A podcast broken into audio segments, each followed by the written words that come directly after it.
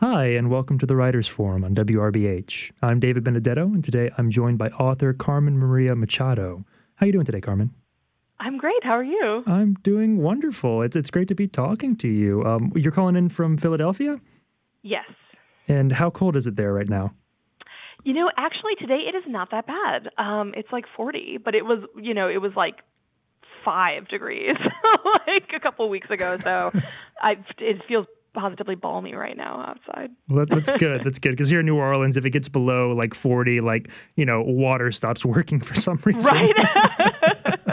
so you enjoy that, that that infrastructure that you have up there. right, right.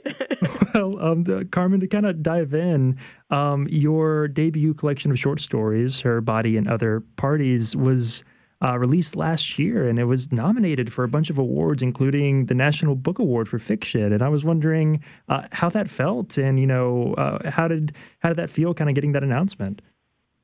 Um, I mean, very exciting, very a little bit. I mean, I feel like you know I was in this weird state of shock where I like wasn't quite processing. Like I was just sort of going about my day, like doing some laundry and like you know just living my life, but also sort of freaking out on the inside. um, so yeah, it was this interesting sort of mix of emotions. Um, and it's interesting because it's you know no one's more shocked than me. Like I mean, I love my book. I think it's great, but I also am like there are so many good books that come out every year. Like the odds of getting you know, sort of acknowledged for that is like not gr- high. And so, you know, I just felt very, um, oh, I don't know, just like kind of surprised and pleased and, you know, all the emotions.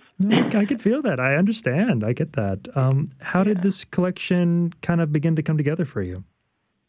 Um, well, I wrote it, so I I, sub- I sold it about two years ago, and I was writing it about five years before that. Mm-hmm. Um, so yeah, I mean, I started it when I was in grad school, um, you know, the first year of school, I was just sort of experimenting, and then finally, I sort of um, entered into what I call sort of my my current voice. Like I sort of wrote my first story, which is in the collection, which is difficult at parties, where I felt like I I was doing something interesting and new that felt very like me.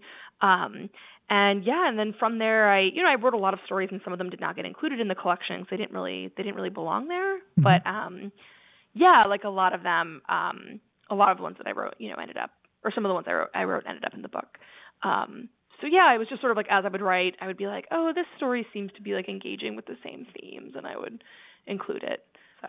Yeah, no, I get that. And you mentioned kind of finding, uh, being able to be comfortable with the voice that you're writing in.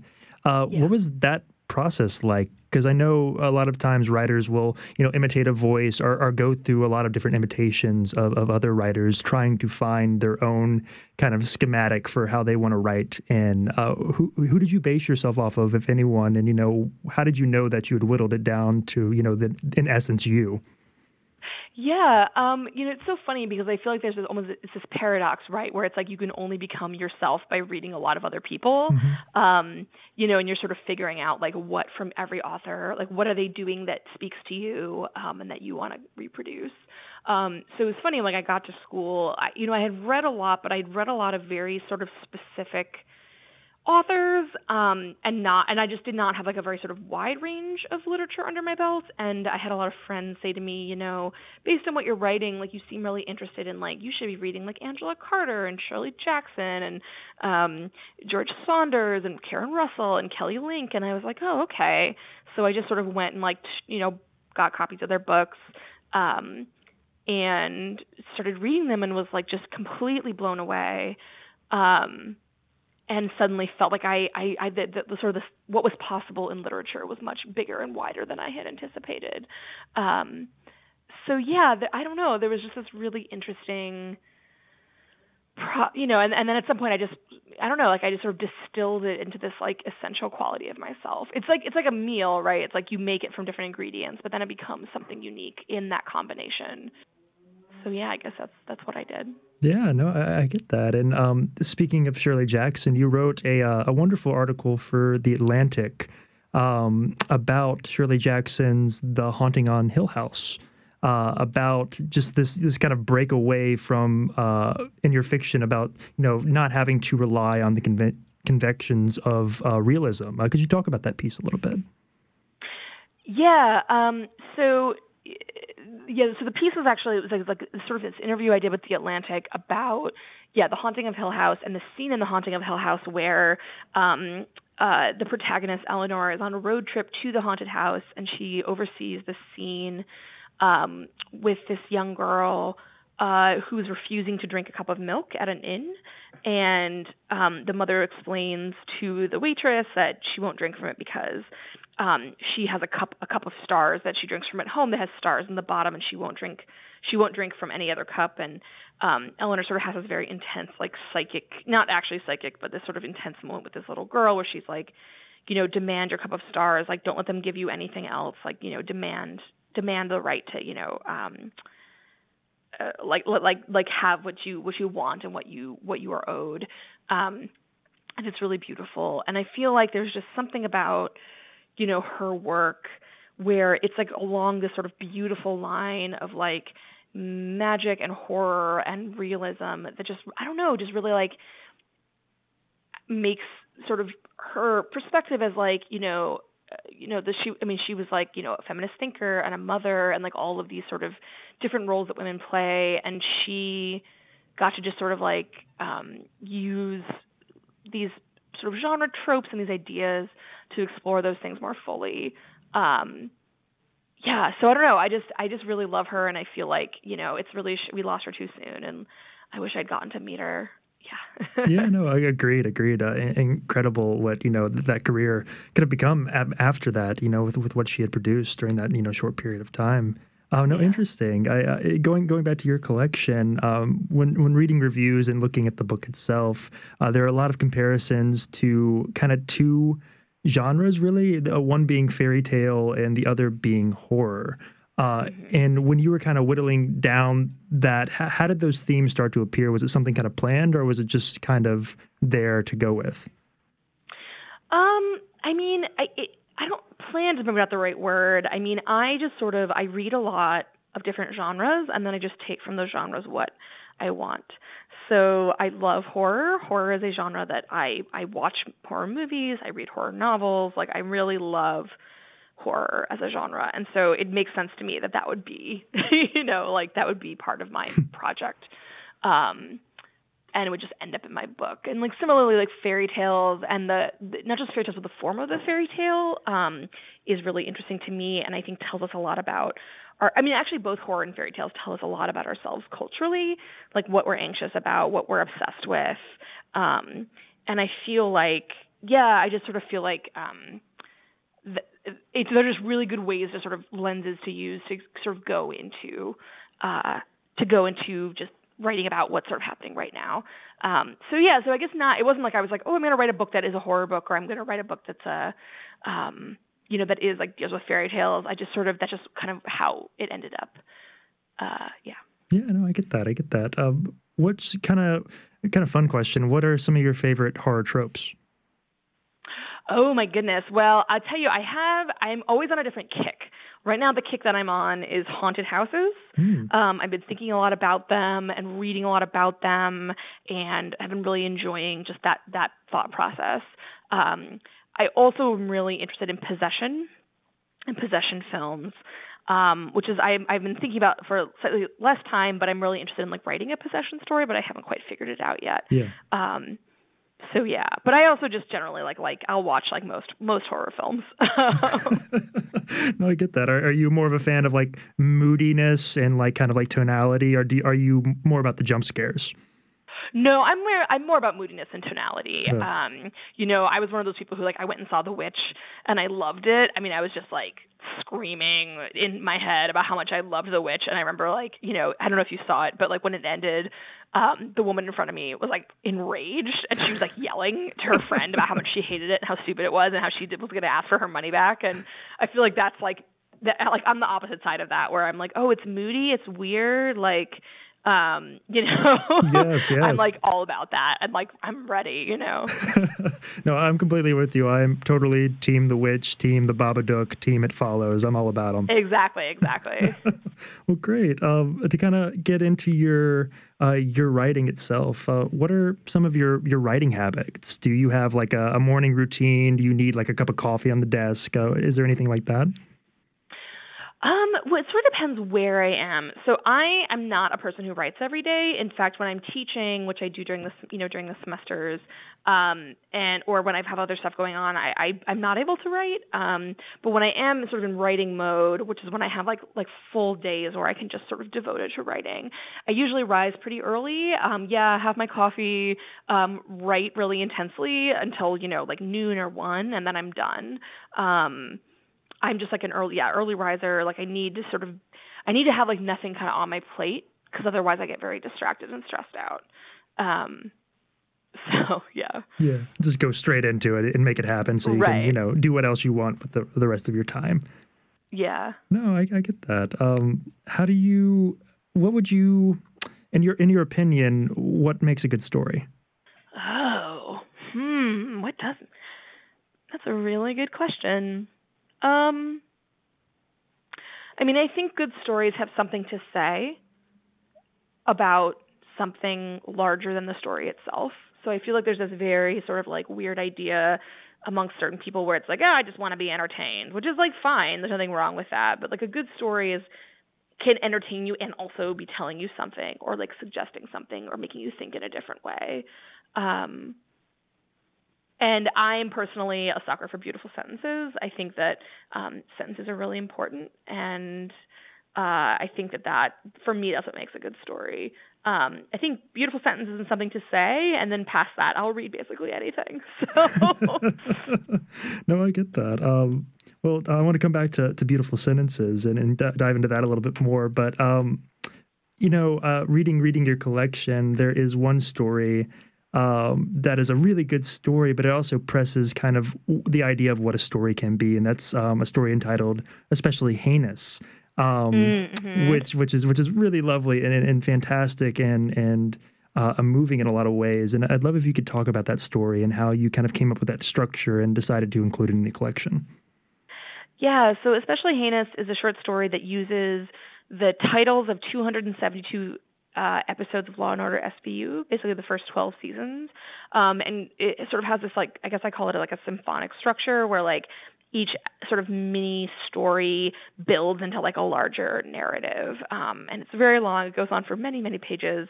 And it's sort of a, I feel like it's one of those stories where people either love it or they hate it. Um, and there's like no middle ground. Um, yeah, and the way I wrote that, it's sort of a weird like two part story. The first part of it is that I um years ago I lived in California and I lived by myself and I got swine flu. Um and I was so sick that I didn't even leave my apartment. Like I sort of was like, I don't feel so good. And then by the time I sort of realized what was happening, I was just sort of trapped. Um, and I got an incredibly high fever, as people did during that flu. And I had Law and Order SVU playing in the background because you know it was when Netflix had introduced that feature where you um, you know, episodes would just like continue. Like if you finish an episode, it would just go to the next one as opposed to like having to click to the next one. Mm-hmm.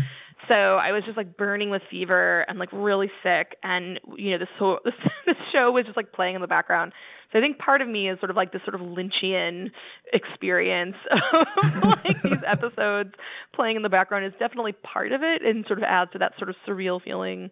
Um, of the story, but yeah, and then you also sort of include um, and then also, you know, later I uh I don't know, I was like really interested in I was thinking about like writing about sexual violence and like narratives of sexual violence and I was really interested in the fact that like, you know, Law and Order SVU is like our only cont- currently running Law and Order franchise.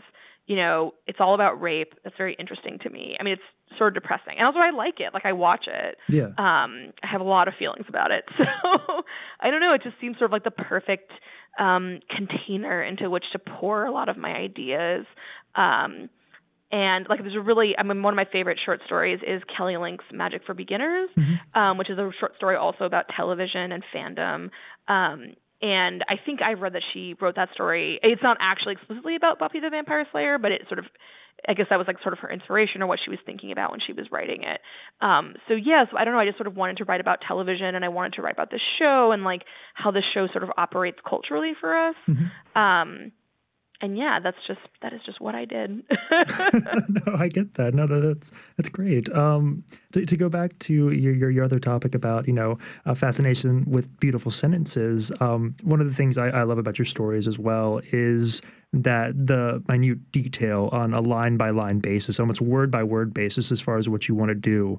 And I, am really interested to hear about your edit- editing process and how you kind of arrive at the story that you want and, and how long that takes.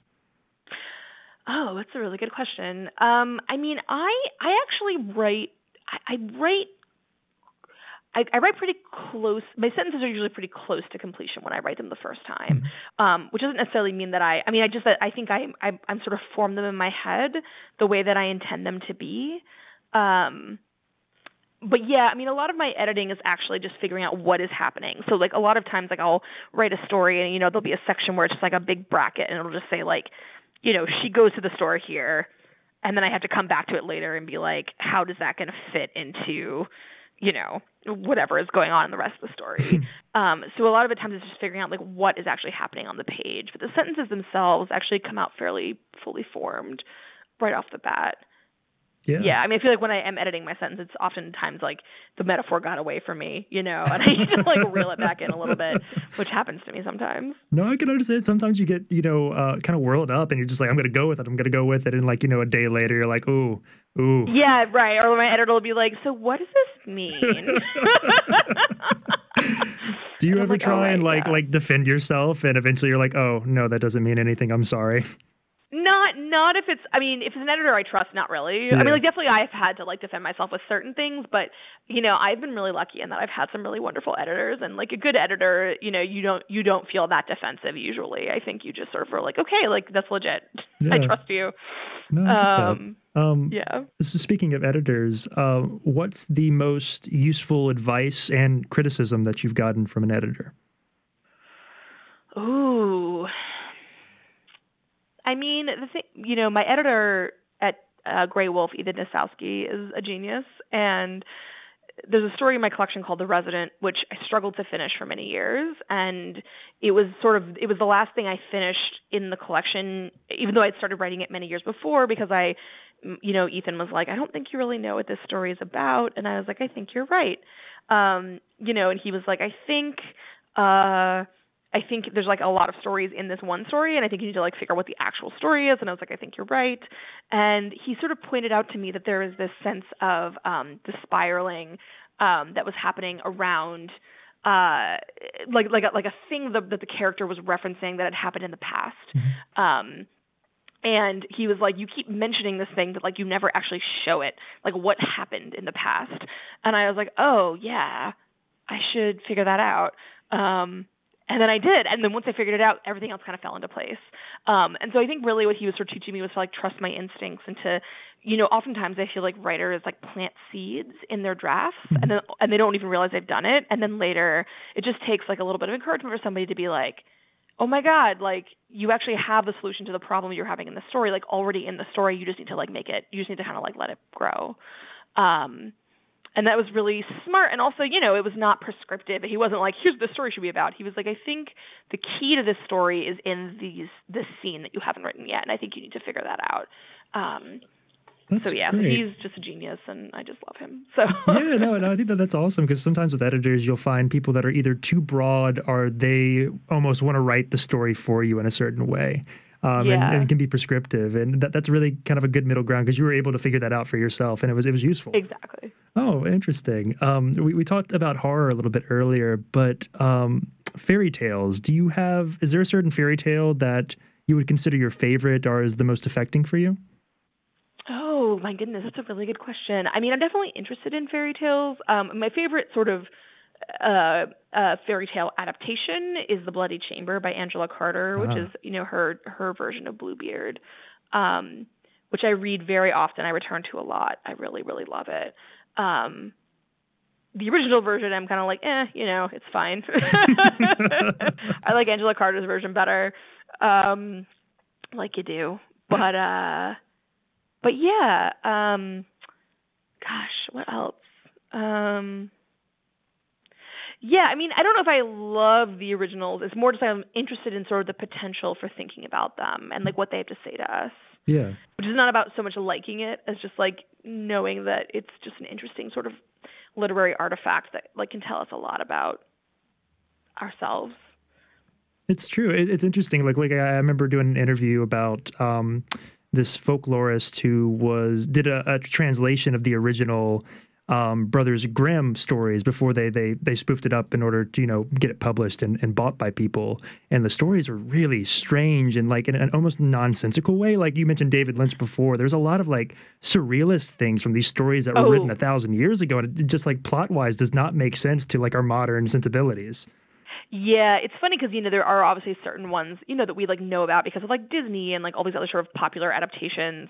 But like when I teach fairy tales in my class, I make them do an exercise where they find an old fairy tale and they adapt it. But I'm like, you can't do any of the obvious ones, like no Snow White, no Red Riding Hood, you know, none, no Cinderella, nothing, none of that. Like I want to no Little Mermaid. I just want to, I want you to find. The, and I was like, you know, they're weird. Like the ones the ones um the older ones are very weird. Oh, I really like the juniper tree. That's a that's a weird old one that is is like so weird in a really fun way. I don't know if you know that one. I don't. Can you give a, a brief uh, synopsis of it? Yeah, I couldn't even tell you all the details, but there's a part where a boy is leaning his head into a trunk and his stepmother snaps it off. Like she like uses a trunk to like cut his head off. Wow. And his head is just in the trunk.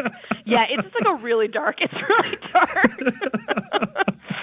um yeah but it's so so funny because i feel like my students are always like oh like we had no idea that these like weird surreal stories that like have been told a million times and that have all these variations are sort of in the you know in the in the conversation Yeah, in the Um, zeitgeist, you know. it's in the zeitgeist, right? It's always like something. It's always very eye opening for them, I think, and it's pretty cool that I make them adapt them, and it's pretty cool to see like how they adapt, like how you take those ones that maybe that don't maybe speak to a modern sensibility, because it's like how do you even begin to make sense of them, and they try to like make it work, which is really interesting. Yeah, no, I Um, get that. I get that. Um, you're yeah. teaching in Philadelphia right now.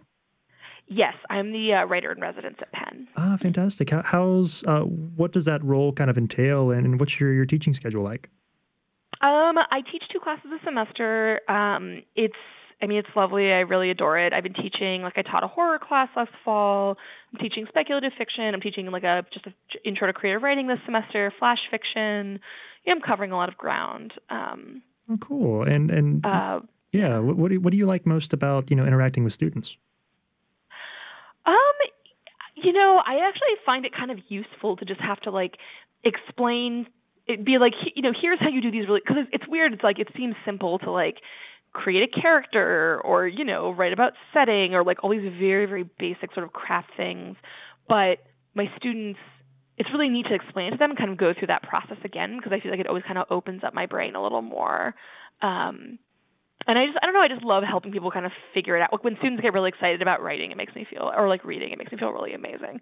It's a really wonderful feeling. So No, great. Well, um, the uh, interview is coming to to a close, but I got a couple more questions for you, um, Yeah. including uh, what are- what are you reading right now, and what was your favorite book of last year? oh my God. So let's see. Last year I think my favorite book was probably um, What It Means When a Man Falls from the Sky by Lesley Nneka Arimah. Hmm. um, which was another short. The, last year was a really good year for short stories. I feel like there were like a million collections that came out that were wonderful. Um, and I just read, um, oh my God, The Come Down by Rebekah Frumkin, which is a, a forthcoming novel. I think it's coming out in like April or something. Oh wow. Um, and I just got to got to read it, and it's really wonderful. So there's a lot of good stuff coming out this year. I'm excited. Fantastic. And and um, what's next for you after this short story collection? Are you working on any more stories? Are you pushing forward with a novel? Anything? Um, well, I have a lot of projects. I'm sort of I have like writer ADD. I'm kind of like all over the place. So I have a lot of things started, but my next sort of thing that I have to finish is I sold my memoir to Graywolf last year, and it's due to them this fall. Oh wow. Um, and that's coming out in 2019. Oh, that, that's exciting. Uh, wow, Yeah. that's, that's a, it's a big switch from, especially you know these these types of stories. Uh, how was it to kind of like ground yourself in very much realism? Um, I mean, it, it's it's it's definitely different. I mean, the process of writing nonfiction, even when you're dealing with similar topics as fiction, is like very. It's a, just a different sort of headspace to be in. Yeah. Um, but this this uh, memoir does use some like experimental material. Um, so it isn't it, it isn't just like straight. I mean, it is re- it is real, but it's it's not. It still has a sort of playfulness that I think you a reader of mine would recognize. Um, Yeah, no, I get that. I think that that's got to be fun for you as well to kind of experiment with that. Right, right, exactly. Well, even though it is your own life, that's okay. Yeah. well, well, Carmen, uh, I want to thank you so much for for talking with us. This was a real pleasure. Yeah, thank you so much. This is my pleasure as well. This was lovely.